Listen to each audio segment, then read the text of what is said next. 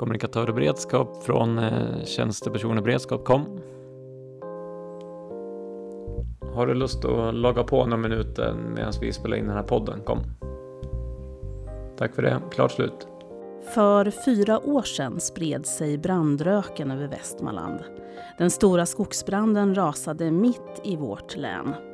Många var engagerade och ett enormt arbete gjordes för att hjälpa de drabbade och hindra brandens framfart. Mitt i det här arbetet fanns Västerås stads riskingenjör Johan Ahlström. Och även i sommar 2018 har det varit ett extremår med eh, mycket bränder, mycket torka. Så det är ett högaktuellt ämne som vi kommer att beröra idag. Mm, det här ställer ju både människor och samhället inför stora utmaningar. Och Johan Ahlström arbetar just med krishantering, både när krisen är ett faktum och med att förebygga och förutse kriser. I det här avsnittet av Västeråspodden träffar vi Johan för att prata om krishanteringsarbete och hur man skapar ett bra ledarskap som tar fram kraften hos människor i en krissituation. Det här är Västeråspodden. Jag heter Pia Linde Rudolf. Och jag heter Lenny Hallgren. Och jag säger välkommen till Johan Ahlström. Tack så mycket. Johan, kan inte du berätta lite grann till att börja med om ditt arbete? Vad, vad gör du för någonting? Ja, mitt uppdrag är det att eh, analysera vilka risker som finns i vår kommun och som kan innebära att vi får stora samhällsstörningar. Och när vi har identifierat de här riskerna så ska vi titta på hur kan vi då minimera konsekvenserna och eh, sannolikheten att de ska inträffa. Men sen är det här med riskarbete, man kan inte förebygga allting utan saker kan ändå inträffa. Det har vi sett här i sommar. Och då måste man ha en förmåga att kunna agera, hantera. Och det är det vi kallar för krishanteringen. Mm. Och sen är också efter en sån här händelse eh, att dra lärdom och eh, ta lessons learn så att vi blir bättre och bättre hela tiden. Till exempel det som vi har sett under sommaren, det är någonting som vi har analyserat sedan flera år tillbaka, just det med klimatförändringsaspekterna.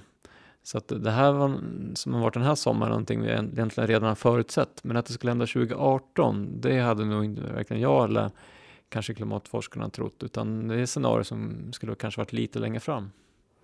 Berätta om den här sommaren. Eh, hur har ditt arbete varit den här sommaren? Ja, jag har haft en eh, bra sommar för jag har ju haft semester under värsta perioden. Men eh, i slutet av arbet, sommaren här så har jag varit upp till Särna och hjälpt till med branden uppe i Trängslet. Mm. Men det är också så att har man gjort bra förberedelser och har kollegor som är bra förberedda så då kan man få en skön semester. Men har man inte gjort sina förberedelser då, då blir det mer stökigt. Mm. Men eh, vi eh, har en sommar att blicka tillbaka på där temperaturerna har legat över 30 grader många, många dagar. Det är extremt torrt och eh, vad finns det för eh, faror i det här för verksamheter och för människor? Ja, vi kan börja med det här med själva temperaturen som varit så pass höga under också så väldigt lång tid. Och där man har utfärdat flera stycken temperaturvarningar från SMHI. Så innebär ju det stora hälsoaspekter, framförallt för de svaga i samhället. Äldre, de som kanske tar olika typer av mediciner, olika typer av sjukdomar, men också eh, småbarn, har det tufft i den här värmen. Eh, men det blir inga stora rubriker ofta utav att människor har det tufft och jobbigt. Men vi kommer säkerligen se på statistiken framåt hösten att vi har haft en markant högre dödlighet. Eh, och det har man sett från andra värmeböljor runt om i Europa hur otroligt många dödsfall har skördat. skördat. Så därför har vi satsat mycket på att ha en beredskap för just det här med höga temperaturer och hälsoaspekterna. Sen har vi också andra aspekter av det här. Det har ju alla märkt också torkan och hur det påverkar vår livsmedelsproduktion. Så kanske för första gången så har vi känt av att det kanske inte ska ta det för givet att det alltid finns mat på bordet. Vi pratar många andra aspekter tidigare runt om livsmedelsförsörjning, men kanske inte att den svenska produktionen på det här sättet skulle kunna drabbas. Nej. Utan det är ut, utifrån krigsperspektiv och annat. Mm. Det är både skördar som, av spannmål som eh, blir väldigt små och det handlar också om att fodret till till djuren som ju också blir livsmedel eller tillverkar livsmedel. Så det påverkar på många sätt förstås. Ja, det gör det och att vi måste nu förmodligen nödslakta väldigt mycket djur påverkar också produktionen mm. framåt såklart. Eh, och i och med att det är flera länder samtidigt runt om i Europa och världen som drabbas samtidigt så, så är det klart att minskar produktionen världen över. med missväxt och annat.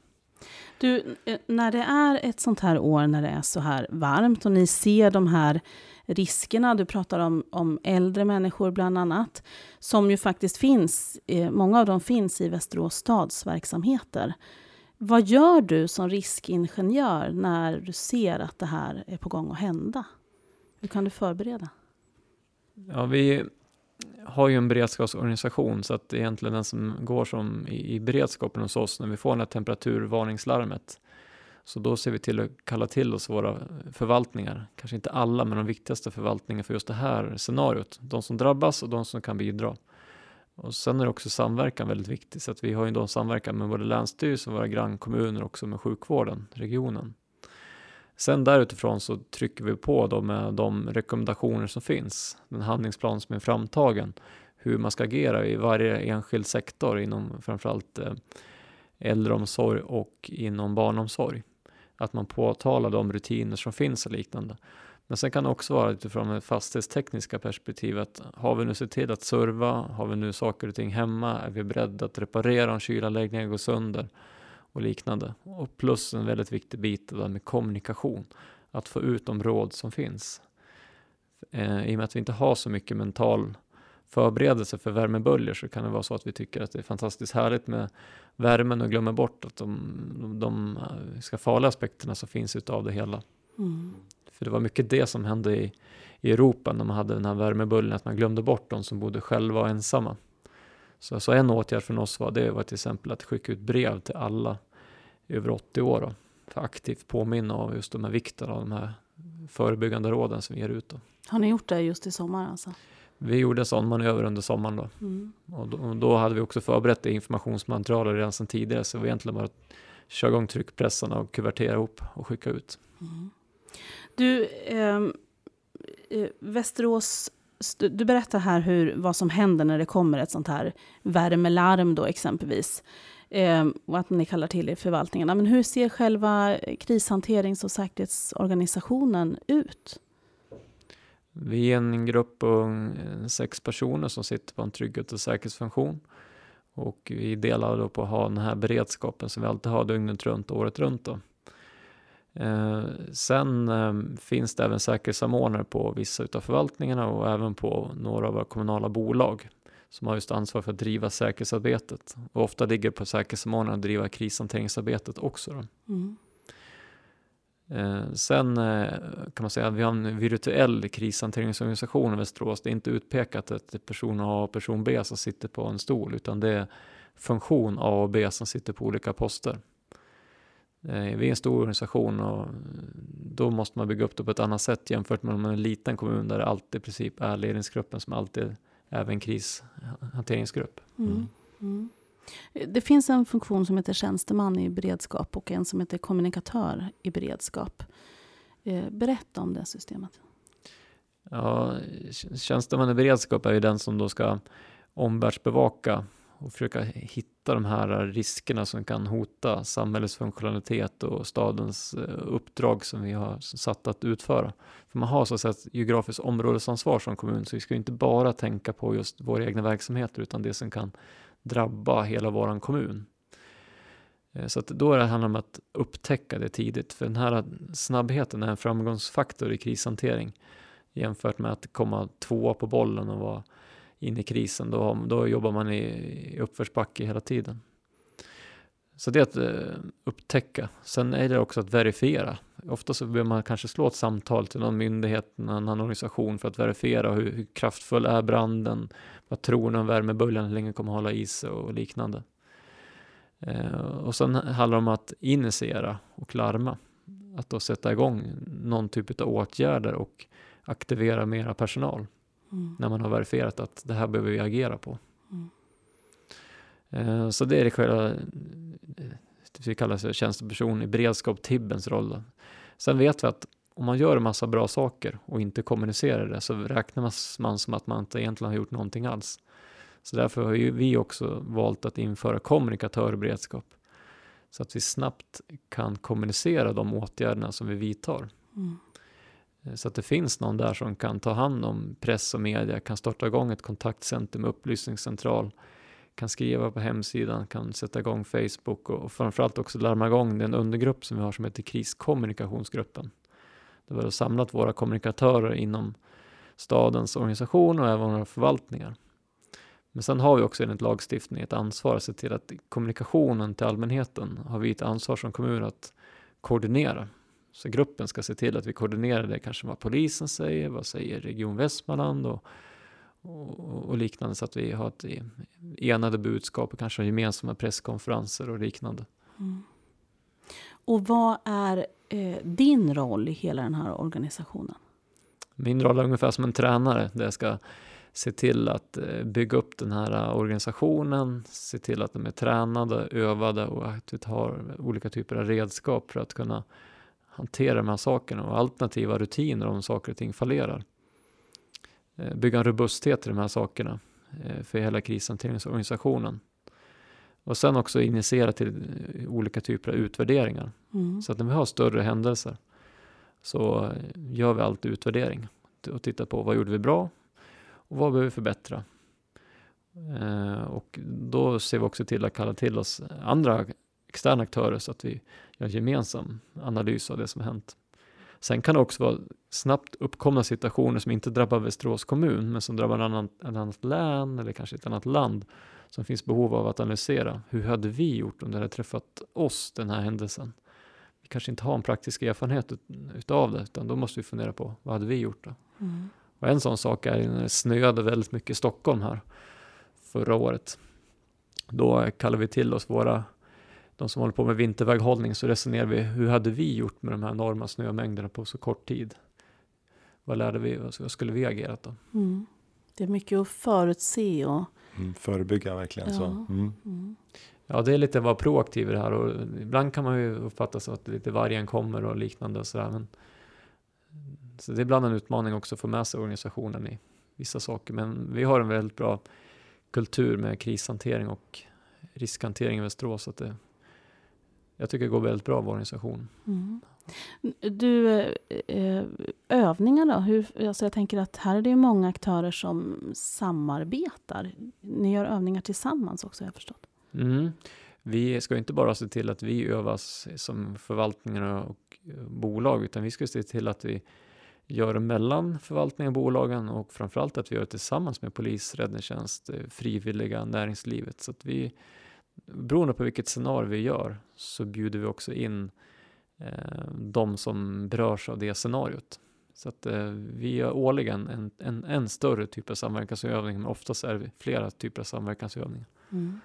Och ibland är de här övningarna att man mer diskuterar ett scenario och ibland kan det vara som vi förra året gjorde övning värmebölja där vi började på söndag kväll eftermiddag med ett, med ett larm och sen körde vi live-spel hela veckan ända fram till fredag när vi avbröt och utvärderade. Så då var det en nästan eh, fem dagars övning. Mm.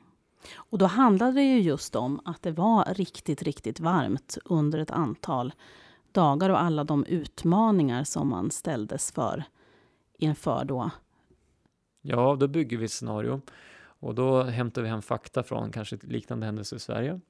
Men framförallt så vill man ta det kanske från de som har drabbats lite mer och då tittar vi mycket på lite rapporter skrivna från Europa. Vad hände där för konsekvenser? Så då mentalt förbereder man medarbetarna på en värmebölja, hur det skulle vara, gå igenom den och vilka framgångsfaktorer är för att hantera den. Så när man väl hamnar i en riktig situation, då är det ungefär som att man har redan upplevt det. För det är ofta så att har man praktisk erfarenhet av någonting så går det mycket bättre andra gången. Mm. Ja, och den här sommaren så har ni också arbetat med krisledning med anledning av just värmeböljan. Så det måste vara oerhört värdefullt att ha övat på. Ja, absolut. Och, och det märker jag också att kanske lite mer lugn i organisationen. Har man inte tränat eller skrivit planer för någonting så blir det lite mer rörigt och vimsigt. Där man inte riktigt vet vilka roller, vilka åtgärder som ska vidtas. Så det är alltid en grundtrygghet. Mm. Sen ska man veta att det är någonting som man inte varit med om förut kräver ändå eh, alla har inte planerna exakt i huvudet utan måste läsa in sig och liknande så det är ändå en uppstart för det ju fler planer man skriver ju mer har man att hålla reda på också. Mm. mm. Jag tänker med, med den kunskap som liksom ni gjorde från den här övningen, har, har det skett någonting extra den här sommaren utifrån det? Det vi gjorde efter övningen var bland annat att vi kompletterade med ett kapitel i vår beredskapsplan om våra egna medarbetare. Det är lite lätt att man tänker på alla andra, Mm. men man glömmer bort de som ska utföra jobbet. Mm. Så det var ett kapitel som vi la till till våran beredskapsplan. Ehm, så det, det kan man, och sen så är det en hel del fastighetstekniska saker som kylning och så vidare. Så här. Men, men, men där finns det fortfarande väldigt mycket kvar att göra. Och sen handlar det på strategiskt, på lång sikt så måste vi förändra egentligen kylsystemen, hur vi kyler byggnader och hur vi stadsplanerar för att hantera ett varmare klimat. Nu har vi mer tyckt att det är fantastiskt och stora glasytor och, eh, och vi vill få in solen och värmen. Och vi tar bort träden så vi får maximalt mycket med sol in i lägenheterna. Och vi eh, har haft en tendens till att göra quick fix när det blir varmt och då köper vi portala kylaggregat och liknande. Eh, bara för stunden är det ju nödvändigt men det är i sin tur stora utsläpp av, de är ganska energislukande så det är utsläpp utav eh, och det i sin tur genererar elförbrukning som ofta då genererar mera koldioxidutsläpp. Mm. Men det finns också erfarenheter från till exempel Paris där man gjorde de här quick fix. Alla såg om sitt eget hus och så slutar med en massa portabla aggregat och så står de och släpper ut eh, värme. Mm. De spottar ut värme de här på utsidan. Mm. Och då vart Paris istället två grader varmare som Mm. tätort. Och då får man en urban värmeö. Just det. Så då spär man på liksom effekten av värmeböljan. Mm. Så här gäller det att vara strategiskt och, och, tän- och tänka på lång sikt också. Mm. Eh, Du beskrev det lite grann som tränaren den här som ska se till att alla spelare har det de behöver och så. Ehm, eh, Eh, hur skulle, vad skulle du säga är viktigt i ett ledarskap just i en krissituation? Eller när man ska förutse krissituationer? Ja, man, en reflektion som jag har gjort är att det kan stå väldigt mycket fina ord i varenda organisation och plan hur man ska tänka, hur man ska agera. Men det där är också en förmåga, eh, ett ett, en, en erfarenhet, ett förhållningssätt som ledarna också måste ta till sig. Och det kunde jag, jag tycka kunna se under skogsbranden i Västmanland att fast det stod samma sak mellan kommunerna så agerar man ändå helt olika på samma scenario. Så att där måste man ge beslutsfattare och ledare kunskaper om vad handlar krishantering om? Vad är det för dynamik och framgångsfaktorer för att lyckas i krishanteringen? Vad är de? Ja, det är bland annat snabbhet, proaktivitet, handlingskraft, empati. Det är liksom några sådana nyckelord. Och bra ledare har de här sakerna i, och kan ta till sig det här samtidigt som man leder organisationen på ett bra sätt. Mm. Men det är lätt att många myndigheter är lite stelbenta. Man tittar i lagtexter och, och sina riktlinjer och instruktioner istället för att titta på vad det är för situation som ska lösas här och nu. Mm. Och ofta är det utmaning i krishantering att det står inte om just den situationen utan uppstår luckor som vi ibland brukar säga mellan organisationer där jag har ett ansvar och du har ett ansvar. Men det är ingen som reglerar det mittemellan utifrån situationen som har uppstått så vi måste vara flexibla och kreativa och helt enkelt ta ansvar och hitta en lösning för det. Mm. Våga fatta beslut på stående fot, exempelvis så. Ja, Ja. vi har en liten kultur av att vi vill ha all fakta på bordet, det ska vara väl analyserat och väl förankrat i inte brytande lagar och regler. Och det kan det hämma ibland krishanteringen. Mm. Mm. För det, det är så erfarenhetsmässigt att man har ibland vid krishantering bryter mot både den ena och den andra lagen. Men det är ingen som har bestraffat en, någon som är krislett eller en räddningsledare om man har löst situationen på ett bra sätt. I syfte att minimera ja, samhällsstörningar utformat kanske på miljön och rädda liv och annat. Mm. Mm. Du nämnde skogsbranden här 2014 i, i Västmanland. Eh, berätta om ditt arbete där. Hur kom du liksom in i det arbetet och vad gjorde du sen? Det var ju en brand som startade i grannkommunen Surahammar. Eh, och det tillhör vårt räddningstjänstförbund. Så vi var ganska snabbt och frågade om de behövde hjälp. Eh, och så fick vi en, en, en begäran utifrån vårt erbjudande att man ville ha hjälp på olika sätt och vis. Och initialt var att man ville ha låna Rakel-terminaler, sådana som man kommunicerar med, för vi eh, de behövde ha flera helt enkelt. Som vi hade ganska stort antal så vi kunde eh, fördela om då så att de fick låna. Eh, och vi bistod också då med att låna ut vår frivilliga resursgrupp som vi har tränat och övat. För i en sån här situation, när de har gått ett tag, så behöver man fokusera på att de som jobbar inom räddningstjänsten kanske gör sina kärnuppgifter, det, det de har spetskompetens i. Mm. Så att köra eh, lastbilar, kanske sköta vissa stabssysslor i en stab och eh, för, försörja med mat och vatten och kanske till viss del rulla slangan, att det kan, det kan andra personer också göra. Så får de syssla med det de är allra bäst på, så man vilar den personalen. Så det var framförallt de sakerna vi såg till att stötta de här. Men också komma in i staben initialt och hjälpa till att larma igång eh, andra aktörer, så, så Försvarsmakten då. Så, så att, så att eh, de kom igång då. Vi som jobbar med den här typen av tjänsten som jag har eh, jobbar egentligen mot väldigt många aktörer i samhället. Så vi har ofta ganska god kunskap om olika myndigheter, hjälporganisationer och annat. Då, så att Mm. vi kan vara en bra resurs för räddningstjänsten att Mm. eh, ge tips och idéer på andra som kan bistå, resurser och annat. Då. Du var ganska snabbt uppe vid, vid branden. Vad, vad mötte dig när du kom dit i första skedet? Ja, vi åkte upp dit för det var svårt att få en lägesbild för Västerås stad var ju väldigt intresserad av att veta vad är det som brinner, vilken spridningsprognos har och vilket håll drar branden, vilka beslut funderar på att ta. Så vi, lägesbilden var väl, kunde vi inte få riktigt så därför drog vi oss mot Ramnäs och vi visste att räddningsledaren befann sig. Eh, när vi kom upp dit så var man i en fas där man höll liksom på att bygga upp en ledningsorganisation. Så det var ju lite rörigt där på roller och, och liknande vilket är utmaning i krishanteringen när man håller på och bygger ett helt nytt team Mm. och skiftbyten och annat. Mm. Så initialt var det ganska rörigt och eh, situationer uppe i Ramnäs där man på flytta över från att egentligen haft en ledningsplats för motorhuv till en husvagn till en husbil till att gå in i en konferensanläggning. Då. Mm. Mm. Så jag kom in i den fasen när vi inte hade utsett egentligen eh, staben höll på att byggas upp helt enkelt. Vad gjorde ni då? Ja, det vi gjorde då initialt är att vi, vi såg att räddningstjänsten, och de bad också om att vi behöver hjälp med massa praktiska saker här. Och vi är ju stora kommunen som ligger nära och har förhållandevis mycket resurser. Så vad vi gjorde är att vi hade redan påkallat ett krisledningsmöte där vi samlat alla våra förvaltningschefer och eh, ledande politiker. Så vi åkte ner och informerade läget, såg till att sätta igång vår egen planering. Vad händer om branden byter riktning och går mot Västerås och närmst då våran tätort Skultuna. Vad gör vi då? Så att, då satte man igång med den planeringen för att förbereda oss så att vi inte ska bli tagna på sängen. Eh, just att vara proaktiva. Mm. Nummer två, det var att vår stadsdirektör eh, Bo Dahlöf gav oss ett inriktningsbeslut att vi skulle hjälpa till så mycket som möjligt. Då. Och det var en helt överens med politiken att vi ska bistå. Vi ska inte ifrågasätta kostnader och annat utan vi ska hjälpa till där de behöver hjälp med. Vi får lösa ekonomin senare. Och det är ju ty- typ exempel på att våga ta ett beslut och, och visa empati och visa att man tar ansvar. Alltså det är inte, kanske inte vårt ansvar normalt sett men nu gjorde vi det. Mm.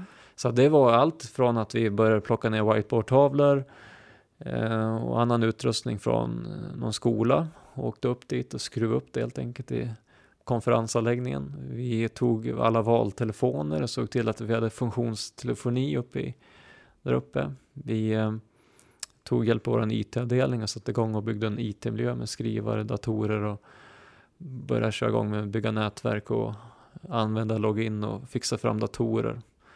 Eh, och sen började vi ragga personal Mm. eh, som skulle kunna bistå. Så att i slutändan så vi eh, landar att vi har ungefär 100 personer har bistått från Västerås stad, inklusive vår frivillig resursgrupp i arbetet. Då. Så det var allt ifrån folk som satt, hjälpte till en grannkommun att sitta i kundtjänst till frivillig resursgruppen till vår krisstödsgrupp. Eh, vi byggde upp en eh, mottagningsstation i Västerås för att kunna ta emot evakuerade från de drabbade områdena. Eh, mycket stabspersonal som hjälpte till med olika sysslor uppe i staben. Mm. Du, jag tänker du jobbar med, med krishantering och att förutse och förutspå och förbereda dagligen. Hur var den här situationen? Den var ju väldigt rörig initialt innan man fick ordning på ledningsstrukturer och fick en bemanning som mötte den utmaning som vi hade. Man låg egentligen konstant lite efter i ledningsorganisation i förhållande till situationen. Och det är bara att konstatera att vi har inte haft någon sådana händelser runt omkring oss i alla fall som har gått från en kommun till en annan kommun till en tredje kommun till en fjärde kommun. Så det var en helt unik situation och där då dessutom sen läns, Länsstyrelsen efter någon dag tog över räddningsledaransvaret, vilket de inte heller hade så mycket praktisk erfarenhet utav. Vi hade gjort det faktiskt på en övning ett år tidigare, så det var ju skönt mm. det. Mm. Återigen viss proaktivitet. Mm. Men det vi hade med oss att vi hade gjort en stor kärnteknisk övning med Westinghouse ett år tidigare. Och då hade vi skissat och jobbat jättemycket med hur ska en sån här stor ledningsorganisation se ut. Så när väl vi satt där uppe i Ramnäs och Lars-Göran Uddeholm kom upp dit så, så hade vi en idé om utifrån vi från Västerås stad och Länsstyrelsen vår erfarenhet tillsammans med Lars-Göran Uddeholms erfarenheter att jobba med stora händelser då, som till exempel tsunamikatastrofen, så hade vi en idé på hur en organisation skulle kunna se ut. Så det återigen gav ju en trygghet i att tänk tanke redan innan då. Mm. Och att då inte tänka kommun A, kommun B och länsstyrelse och liknande, utan att titta på funktionen. Mm. Det är som ett projekt som ska lösa en brand med olika funktionsgrupper som måste till och där får man besätta, men oavsett om det är en kommun eller från en myndighet, frivilliga, privata näringsliv eller vem det nu kan vara som sitter i funktionen, men mm. det är kompetensen och funktionen som ska mm. till. Då. Mm. Det låter som en jätteapparat att få igång det här och så snabbt också medan krisen är ett faktum och branden faktiskt rasar Sprider utanför. sig blixtsnabbt liksom. Ja. Mm. Ja, kan man säga att framförallt när det gick så snabbt där ett tag och, och när man dels ska hantera den akuta eh, hanteringen. Så att ibland brukar jag säga att man behöver en personal som hanterar den akuta situationen och några som kan lite mer lugn och ro tänka hur bygger vi upp den ledningsstruktur som behövs till det här, få till de där resurserna. Mm. mm. För att göra båda sakerna samtidigt som räddningsledare eller insatschef, eller man kallar det krisledare, en, en svår ekvation. Mm. Så att det, det, här är ju som att starta ett projekt när som helst och sen få in massa nyanställda på en ny arbetsplats man inte har varit med förut. För alla de där ingredienserna finns ju. Mm. Och så får man till en organisation som inte har speciellt mycket rutiner heller i bagaget som man ska skapa här och då. Mm. Så vi skapade en helt ny IT-miljö där vi la upp och jobbade i Google och Google Drive och massa Google-funktioner. Vi fick ju faktiskt Google på ett unikt sätt att komma dit och utbilda oss och vända om satelliter och för just det området. Så att det, kreativiteten är ju enorm i sådana situationer. Hur gör man som ledare i en sån stressig akut situation? Att faktiskt se eh, vilken kunskap alla som jobbar med det här har och ta tillvara på deras kreativitet och idéer. Ja, det är väl lite det här med att våga faktiskt också. Men sen också vara klok och kunna ta, ta ett steg tillbaka. Så, så som krisledare eller räddningsledare, nu är det räddningsledaren som, som har man högsta mandatet i den typen av brand. Då. Det kanske tar ett steg åt sidan och tänka lite mer strategiskt och sätta igång det här parallella arbetet så mm. får stabschefen, insatschefen sköta mer det här minutoperativa. Så det är en liksom, och sen framförallt en sak som norrmännen efter Utöya-händelsen tryckte jättemycket på, våga ta hjälp. Hjälpen finns ju där ute. Kunskapen, erfarenheten finns alltid hos någon. Så just att, att ringa runt till sina goda vänner och kollegor runt om i landet och kanske internationellt och säga att jag behöver hjälp. Mm. Hjälp oss. Det är ganska vågat för ofta tänker man det här ska vi fixa själva. Och sen till slut de inser att vi fixar inte själva, de är så trött så man orkar inte egentligen be om hjälpen och organisera hjälpen. Lene, du har ju arbetat med ledarskap länge. När Johan berättar kring det ledarskapet som krävs i en sån här situation, vad får du för reflektioner då? Ja, precis som vi pratade innan vi faktiskt spelade in här, liksom att det, det blir ett naket, naket ledarskap här och nu som verkligen ställs på sin spets. Liksom. Eh, och alla teorier och alla saker man läst om, man måste agera här och nu för att lösa situation. Mm. Um, så det måste man öva på i min reflektion så. Och som jag också tror att eh, vissa har det här i sig och, och kliver fram som ledare och duktiga på det och vissa backar ifrån och tycker att det här är jättejobbigt. Um, och det har du också sett Johan, tror jag, liksom i vissa situationer att, att vissa inte har parat av att ta ledarskapet i, i sådana situationer. Nej, det har nog egen erfarenhet och kunnat också läst om i media, men sett att hur, hur vissa kliver fram på ett fantastiskt sätt och älskar de här situationerna. Medan andra kanske hatar de här situationerna och deras, deras stil och kompetens kanske inte kommer till sin fulla rätt i sådana här situationer. Men det kan också vara ganska bra insikt att man vet om det redan innan. Att jag kliver åt sidan Mm. och kan Mm. vara väldigt bra i lite lugnare analytisk roll någonstans. Och någon annan älskar att få stå mitt i stormens öga och skjuta från höften. Och, och så, att, så att det där kan vara bra men i- s- känna sina egna förmågor. Då. Mm. Definitivt. Ja, det måste vara Mm. jätteviktigt tänker jag som, som ledare att känna sina styrkor och svagheter. Mm. Du, eh, den här sommaren har det ju brunnit oerhört mycket runt om i Sverige också. Du hade varit uppe vid Trängslet nu. Eh, vad har varit eh, din inblandning där? Ja, vi em, kom in från Västerås stad i den här händelsen via vår räddningstjänst. Och sen tog vi på oss eh, ansvaret att resurssätta en funktion som heter logistik. Så eh, mina kollegor var upp där initialt och jag avlöste dem sen upp i staben och vi har haft även hjälp av kollegor från andra kommuner i länet och även kringliggande län som har hjälpt till då. Så det är fler som har ställt upp där då. Och då är det så det ser ut då. Men, men funktionen i logistikfunktionen är ju ingenting som vi jobbar med till vardags. Men i en sån funktion då ska man ju se till att det finns utrustning. Det finns materiel. Folk ska ha logi, de ska ha mat, det ska vara transporter. Eh, Det är några av de uppgifterna som ingår som funktion och då är det ju en det kan vara precis vad som helst som ska fram. Det kan vara helikopterbränsle, det kan vara Mm. reservdelar. Det skulle repareras en massa saker. Bandvagnar körde sönder per tio minut. Vi hade en grusväg upp till ena ledningsplatsen inne i skogen som var ett grus som gjorde att vi hade fem, sex punkteringar om dagen. Oj. Så det var ju bara en stor apparat att fixa alla reparationer av däck och annat för ut fordon i skogen. Mm. Till att hitta logi för 400 personer plötsligt uppe i Särna. Och mat, utspisning.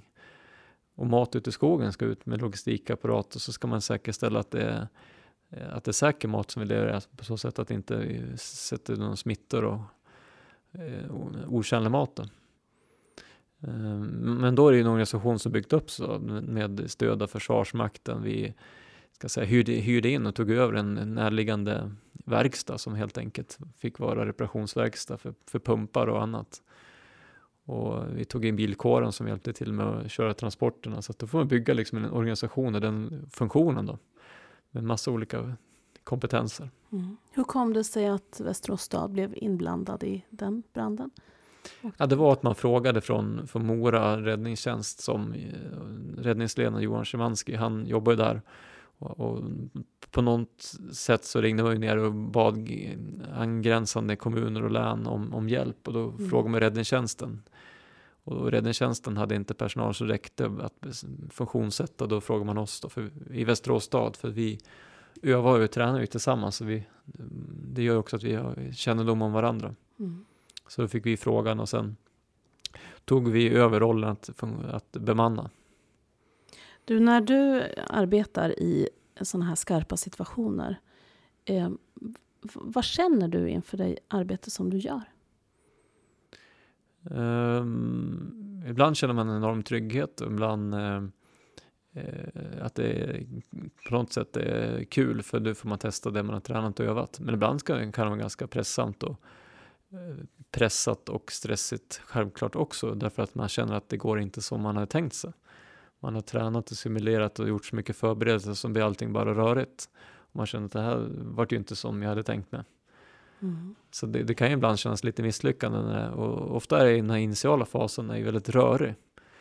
Innan man får struktur på allt arbete och innan man fått kollegor att komma in och hjälpa till. Så, så det, det kan vara olika känslor. Mm. Men eh, det är också en skillnad att, att vara någon annanstans och hjälpa till mot att vara på hemmaplan. Det är min upplevelse. Är På på- vilket sätt då? är man på hemmaplan så kan man nog känna mer pressen att, att prestera ungefär som på hemmaplan för sina egna kollegor och där man bor och verkar att nu måste ni upp till bevis nu. När man åker iväg och hjälper till så som vi gjorde i skogsbranden 2014 för det var lite att åka iväg och hjälpa till och även nu Särnabranden så är det lite mindre press på att faktiskt åka iväg även fast det kan vara en väldigt pressad arbetssituation. Mm. Mm. Mm. Du, eh, vad var det som gjorde att du ville arbeta med krishantering och kriser från början? Eh, Jag har en bakgrund, eh, jag har en helt annan bakgrund som inte är ämnet egentligen. Jag är ju byggnadsingenjör med inriktning miljö. Mhm. Hamnade på ICA-koncernen. Vad gjorde du där då? Ja, jag jobbade med butiksprojektering initialt. Jag hamnade sen ganska snabbt över på inköp utav säkerhetsutrustning och därifrån till att som säkerhetschef för butiksdelen då. Och eh, sen gick jag vidare och jobbade till mera koncernen övergripande med risk och krishantering. Mm. Och eh, egentligen det som inspirerade mig mest där med krishantering, det var faktiskt efter tsunamin och där fick förmånen åka iväg till, till London på ett föredrag som Lotte Knutsen hade. Mm, hon var kommunikationsdirektör på fritidsresor. Precis. Mm. Och eh, hade ju sett och läst mycket om Lottie i media, men hon var oerhört sympatisk och tog sig tid och pratade väldigt mycket med oss som var med på resan och sen hade hon en fantastiskt inspirerande föredrag och pratade just om de här mjuka sakerna i krishanteringen. Vilka framgångsfaktorer fritidsresor hade. För det var ju bara så att Lottie fick ju medalj var kungen. Mm. Sittande regering gick inte så bra för valet efter, så man kan säga att den ena gjorde någonting väldigt bra och fick en medalj och den andra gick, kanske bidrog till ett, ett sämre valresultat. En spekulation från min sida, men eh, det vart ju svidande kritik också, många rapporter. Och, och Lottie och fritidsresor, om man tittar på varumärkesundersökningar så, så steg ju, ökar ju i mätningarna index då för fritidsresors varumärke, så definitivt hade ju det de gjorde en enorm effekt. Mm. Och vad var det de gjorde då, som, eh, ur ditt perspektiv? Vad kan du se att det var för framgångsfaktorer? Ja, när myndigheter började skylla på varandra, hade en dålig beredskap. Vi bara kan konstatera att det var ju väldigt rörigt Mm. initialt, där man inte hade någon beredskap och man inte hade någon omvärldsbevakning, hade snabbt såg vad som hade inträffat. Eh, Så såg fritidsresor snabbt vad som hade hänt och man tog ansvar och man visade handlingskraft. Och sen gjorde ju Celotti fantastiskt bra i media. Och det är också bara att konstatera att gör, gör man en massa bra saker som regeringen också gjorde, men inte kan kommunicera fram det och få ut det, så räknas man som att man inte gör så mycket bra. Så att har man en god kommunikatör, någon som gör sig bra i tv och media, och, så är det en stor framgångsfaktor. Och, och det kan man bara, tycker jag, också reflektera från Västmanlandsbranden, hur duktig Lars-Göran Uddeholm var i media. Och nu är Johan Szymanski, Moras räddningsledare, som gick in och tog räddningsledaransvaret i Trängsletbranden, som med en kontinuitet och på ett eh, sympatiskt och enkelt språk eh, förmedlar trygghet, handlingskraft, ansvar har kunnat kommunicera. Så, Ja, Så det, det är det otroligt viktigt. Så, man, så man bör ju tänka of, ut också vem, vilka har man som talespersoner, vilka gör sig bra i tv-rutan. Ja. Du, när du hade varit på den här föreläsningen och träffat Lottie och pratat med henne, vad, vad hände sen för dig rent yrkesmässigt? Ja, sen eh, var det faktiskt så att eh, vi vi hade såklart att fråga om man kunde få ta del av fritidsresors planer och strukturer och sådär, så att vi fick ta del av vissa tips och vissa saker, men eh, den här korta checklistan Lottie skryter om hon har i handväskan, den släppte hon inte. Men annars var hon väldigt frikostig från fritidsresor att berätta. Och, vi, och ICA-koncernen hade samarbete då med fritidsresor, så vi, vi var där och hade en hel del, en hel del. Vi hade några träffar med dem och kunde kanske dela vissa erfarenheter från oss, men fick ta del av deras. Och, och så är det lite grann, tycker jag, med det här området, att man, man måste lyssna på de som har har varit drabbade och lära sig av deras misstag och framförallt vilka framgångsfaktorer de har haft. Så det är det som bygger den här krishanteringskänslan och kunskapen. Mm. Vad är, vad är man måste göra för beslut och handlingar för att lyckas? Mm. Det handlar mycket om att lyssna på människor helt enkelt. Alltså. Ja, att göra en att göra en eh, analys av situationen, vad de drabbade är utsatta för situation och liknande. Så att man agerar och säger rätt saker. Mm. Du, sen började du på Västerås stad 2009. Hur kom det sig? Ja, jag eh, pendlade med småbarn och hus och allt det här som är småbarnsåren och såg en intressant tjänst på eh, på Västerås stad. Men jag tänkte, jag hade nog en ganska dålig bild att jobba på kommun. Men när jag var på anställningsintervju så tyckte jag det här var ju jättespännande och det här var ju jättekul. Så fick jag jobbet här också. Vad var det du skulle göra då? Eh, ja, det var just att jobba med krisberedskap, riskhantering. Ja. Sen har jag under den här resan också fått ansvar för klimatanpassningsarbetet inom Västerås stad, så det hade jag inte från början då. Mm. Och även det här med civilt försvar har ju kommit till nu sista året då. Men i Mm. övrigt är det samma tjänst som jag klev på. Men du, när du kom in här 2009, hur var eh, krishanteringsarbetet då? Ja, det fanns, eh, man hade byggt upp ganska bra struktur runt ehm, eh, utbildningsverksamheten. Eh, sen hade man planer och liknande, men planerna tror jag inte man kände sig speciellt bekväma med och vi har, man, man förstod nog inte riktigt, vi hade tagit kanske idéer från räddningstjänst och militär utan att göra en civil anpassning utav det. Så man var lite obekväm med vissa delar. Och vi har också förändrat förhållningssätt från då till nu, där vi var mer att var och en får sköta sig själva lite grann och det är bra att vi vet om det i statsledningen till att vi är ett mera lagmaskineri nu i hela staden Mm. där vi har ett förhållningssätt där vi hjälps åt och där vi är mera proaktiva och mer på saker från början och vi har mera ordning och reda också på händelser. Så vi reder, vi reder snabbt ut besticken, liksom, vem, vem ska agera här nu då? Även fast vi fångar upp en situation så kan det vara någon annan som tar lid i frågan men vi tappar ingenting mellan förvaltningen och bolagen. Mm. Och det är den resan som du har varit med och, och skapat kan man säga sedan du kom, kom in här. Ja, precis. Det är jag delaktig i den här eh, utvecklingsresan som vi haft då. Mm.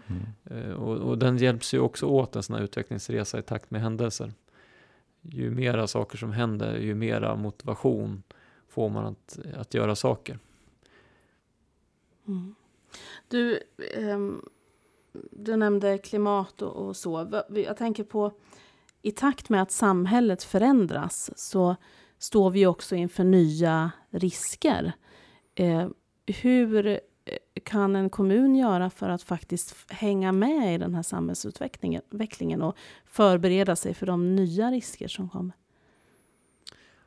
Ja, det där är lite olika på vilka resurser man har, hur man orkar och hänga med i omvärldsbevakningen, men vill ändå påstå ytterst handlar om intresse.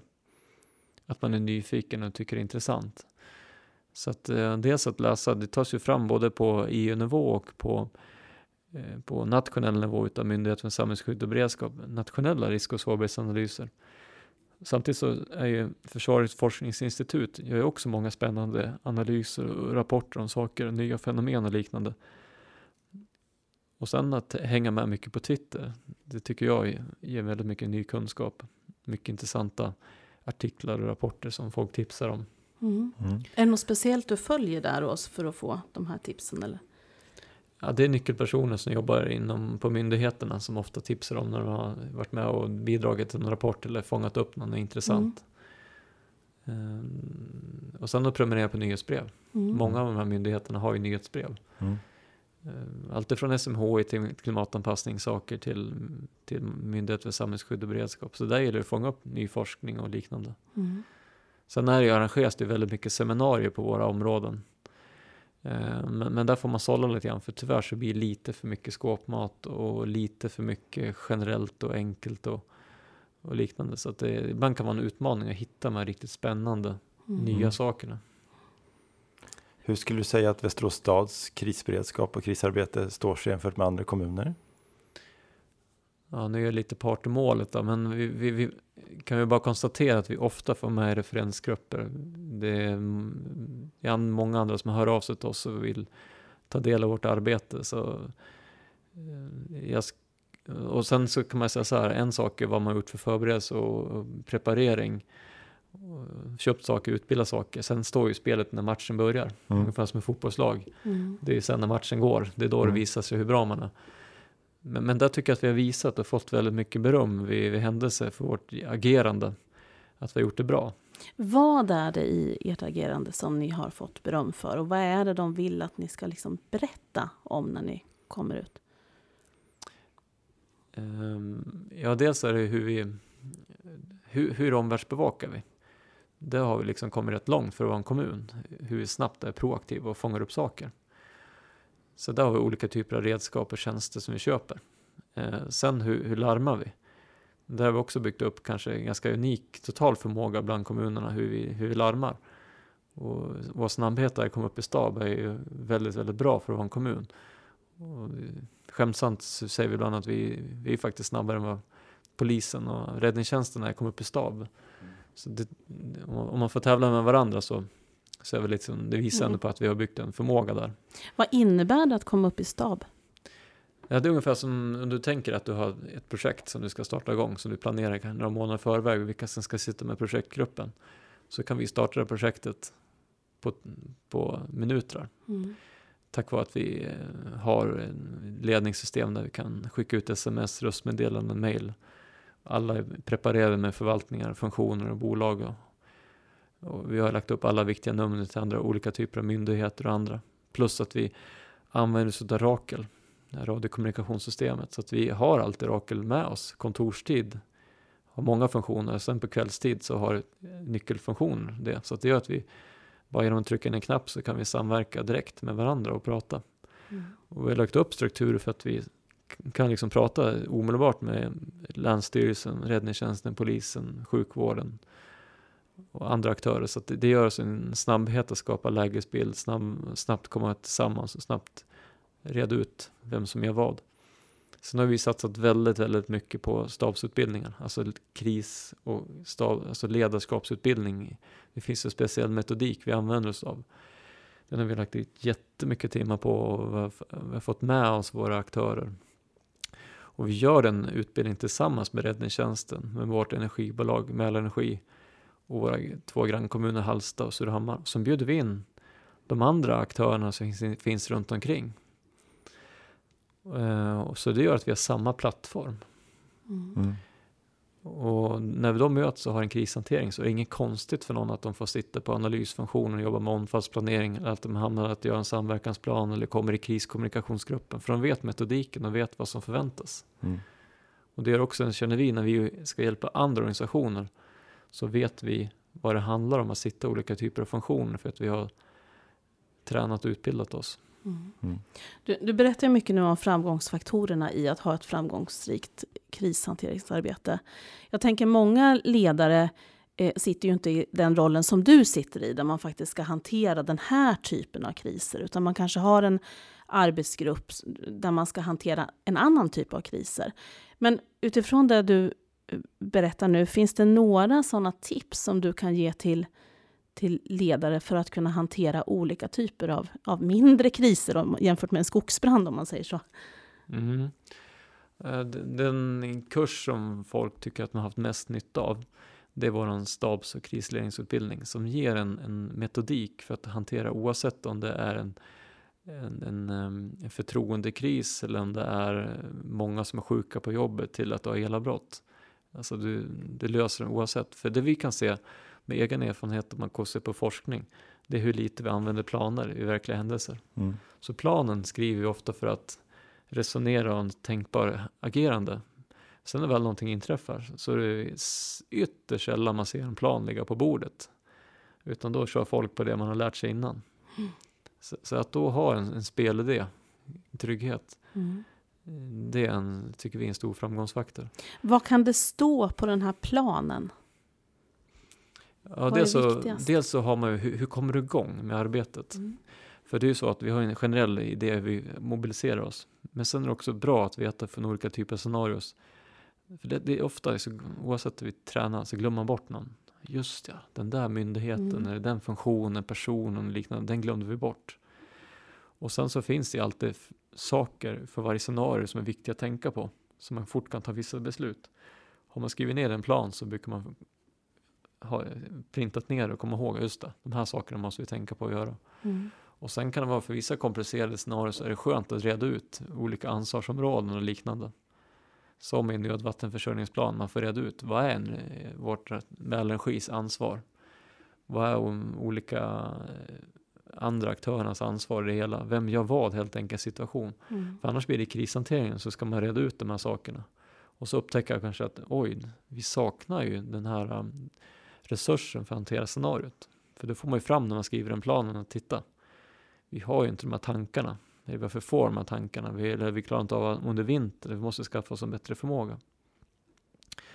Sen tycker jag en annan framgångsfaktor är, så att, att, att ha tjockast krishanteringsplaner, det är inte den som är bäst. Utan det är den här förmågan Mm. som sitter i ryggmärgen då. Mm. Så ofta brukar jag säga korta checklistor. Men sen ett tips från min sida det är att egentligen ha någon utanför. För när man är stormens öga så kan man ibland svårt att säga gör jag rätt eller fel. Då kan det vara skönt att ha någon lite utanför som bedömer en. Man får tips av. Mm. Hur tycker du? Gör vi rätt saker? Mm. Är vi, har vi rätt kommunikation? Och är det någonting vi har missat? Du som sitter lugn och ro ska tänka på någonting annat. Mm. Vad har du för råd från din, när du var med om samma sak? Vad, har- vad, har jag- vad har jag glömt för någonting? Vad ska jag Mm. tänka på? Vad kommer inträffa imorgon som jag inte ser just nu? Mm. Du, förutom sådana här stora händelser som vi har pratat kring nu med värmebölja som påverkar alla som bor i, i, kommunen och ja, landet överhuvudtaget till skogsbrä, eh, stora skogsbränder. Vad finns det mer för mer vardagliga händelser där eh, du blir inkopplad och faktiskt ska titta på eh, krishantering? Ja, det kan vara faktiskt um, det som är kanske det vanligaste hos oss. Vi har ju typ tyvärr haft tre stycken pedofilfall sista året som vi har hanterat. Det är en helt annan typ av krishantering, men har sina utmaningar och är oerhört viktiga att hantera ur ett mer psykosocialt perspektiv. När det händer saker Mm. inom Västerås stads organisation. Ja. alltså. ja. Sen eh, har vi det här med social oro. Vi har inte fullt utvecklad, men vi har tendenser hela tiden som sker i olika bostadsområden och platser. Mm. Och det är kanske vanligast att vi håller på och hanterar och, och jobbar med att eh, minimera, resursförstärka, koordinera och liknande olika krafter för att inte ska utvecklas till social oro. Mm. Och sen kan det vara olika typer av hot och våldssituationer där folk får allvarliga hot eller på, på våra arbetsplatser som vi coachar och, och stöttar i. Mm. Sen en annan vanlig larmorsak som vi får det är att det är utsläpp av farliga ämnen. Mm. Så att man vill eh, ha stadens och miljö och hälsoskyddsförvaltningens hjälp att, eh, att eh, bedöma hur man ska sanera och agera för att eh, hantera situationen. Hur känner du över ditt jobb och det arbete som du gör? Eh, men vi har, jag tycker att jag har ett väldigt intressant och spännande jobb som känns väldigt meningsfullt, speciellt när man bor bor i staden, har föräldrar och barn och annat i staden, då känner man att man jobbar i ett sammanhang, att man, man bidrar till någonting. Mm. Mm. Och det är viktigt för oss i det arbete vi gör, för vi, vi vill ju ha så lite störningar över Västerås som möjligt. Eh, därför att ett bra, snabbt avhjälpande av fel och bra koordinering gör att näringslivet inte tappar viktig produktionsförlust. Sen har ju vi en, en, bra krisstödsgrupp alltså som jobbar med det här psykosociala och stöd till människor. Så vi satsar också mycket övningsverksamhet på. Och det gör ju också att vi får människor som kan återhämta sig efter tuffa allvarliga händelser och få hjälp om deras hus eller annat har brunnit ner och kläder och pengar och annat som bidrar till deras återhämtningsförmåga. För det är ju bara att konstatera att psykisk ohälsa är jobbigt för individen, det är jobbigt för släkt och vänner. Det kostar pengar för arbetsgivaren när, när någon Mm. är sjukskriven och psykisk ohälsa kan leda till andra tråkiga saker som alkoholism och skilsmässor. och Så det finns stora samhällsvinster också i att ha ett bra krisstöd. Mm. Mm. Du, jag tänker såna här, eh, det byggs ju väldigt mycket i Västerås eh, och det är vägar som är avstängda och sådana saker. Är ni inblandade även i, i sånt när man gör stora vägavstängningar som påverkar människors vardag och ja, det blir mycket trafik på andra vägar och är ni inblandade i sånt också?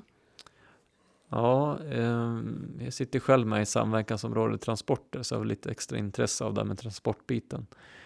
Och vi har sett att eh, när vi har akuta vägavstämningar så är det väldigt många aktörer som ska koordineras. Mm. Och det kan bli ganska mycket fel och vi har själv upplevt det hur, hur rörigt det har blivit för trafikredaktionen att klara ut liksom att kommunicera vad, vad ska, vart, vart är omledningarna någonstans och, och, och liknande och vilka konsekvenser de här vägav, omledningar och avspärrningar har fått.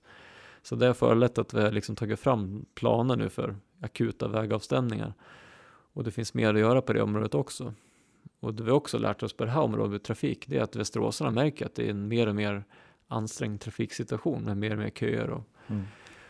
Så att nu sitter vi och kan man tycka en självklarhet, men nu sitter vi ner tillsammans med eh, Västerås stads trafikplanerare, Mälarenergis, eh, de som håller på med ombyggnation av ledningar och annat, tillsammans med tredje aktören som är Trafikverket. Och så tittar vi på vad har vi för planer hos respektive aktör på kort och lång sikt. Och kan vi förskjuta något projekt så att vi inte gör allting samtidigt? Mm. För det är väldigt om, olyckligt att vi både bygger om huvudleden och omledningsvägarna Mm.